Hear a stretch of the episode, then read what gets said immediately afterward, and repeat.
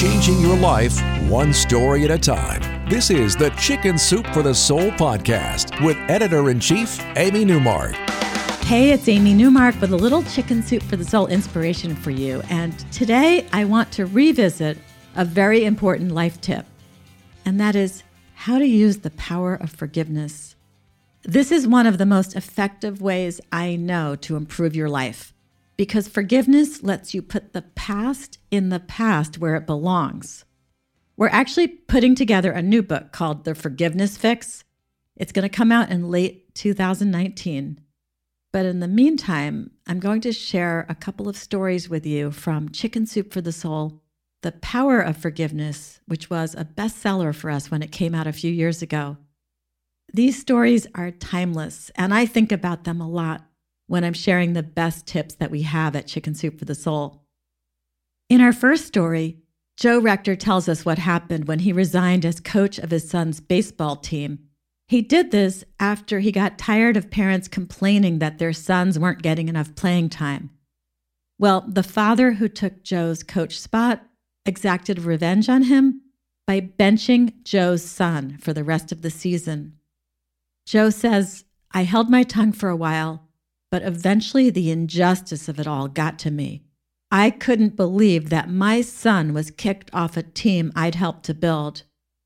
And he goes on to say, for the next couple of years, I couldn't even think of that other coach without becoming so angry that my blood pressure spiked.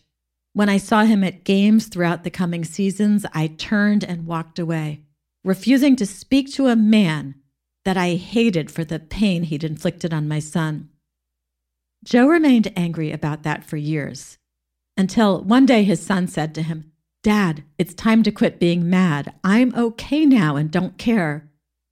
Joe realized he was right and he forgave the other father. He says, Almost immediately, I felt as if a huge weight had been lifted from my shoulders, and he was able to enjoy baseball again.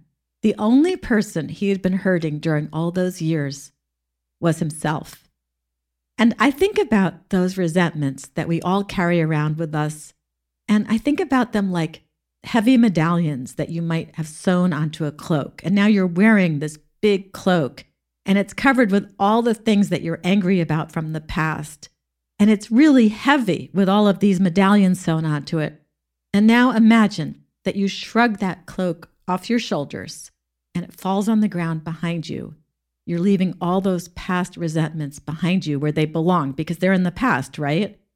And now you can walk forward, light and unencumbered.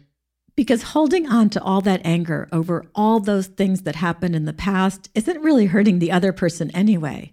It's hurting you.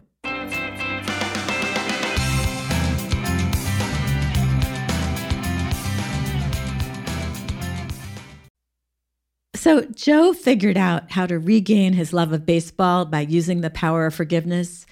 And Judith Guarnera figured out how to move forward after a divorce by having an epiphany and using forgiveness to open up the rest of her life. So, imagine this scene from Judith's life. The front door slams. Judith opens it and looks out and sees her husband of almost 30 years tromping across the front lawn. He looks back at her in the doorway and he quietly says, You're wrong, you know. There was never anyone else but you. No one. Ever. With those words, he disappears into his car. Judith starts crying and thinking about the early years of their marriage and how in love they were. They built a life together, going through all those startup years. You know, the ones when you scrabble the money together to buy a house and you have kids and you live simply, but it's a joint effort and you do it together. But then somehow Judith and her husband grew apart. When they became empty nesters, Judith finally got to finish her college degree, something that was personally fulfilling, but didn't seem to change the negative path their marriage was on. Judith said they were very different people. She was outgoing and not afraid to share her opinions. Her husband was quieter, more introspective. When they eventually decided to get a divorce, it was acrimonious. They battled endlessly, and they said a lot of things to each other that could never be taken back. Now, here's where her epiphany comes in. Judith joined a divorce support group because she was stuck. she hadn't found a good way to shed all her resentment and anger and move forward.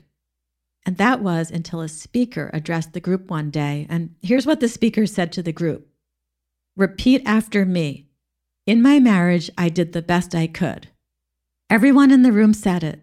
And then the speaker told them to say, My spouse did the best he or she could. Well, now there was silence. No one was willing to say their spouse did the best that he or she could.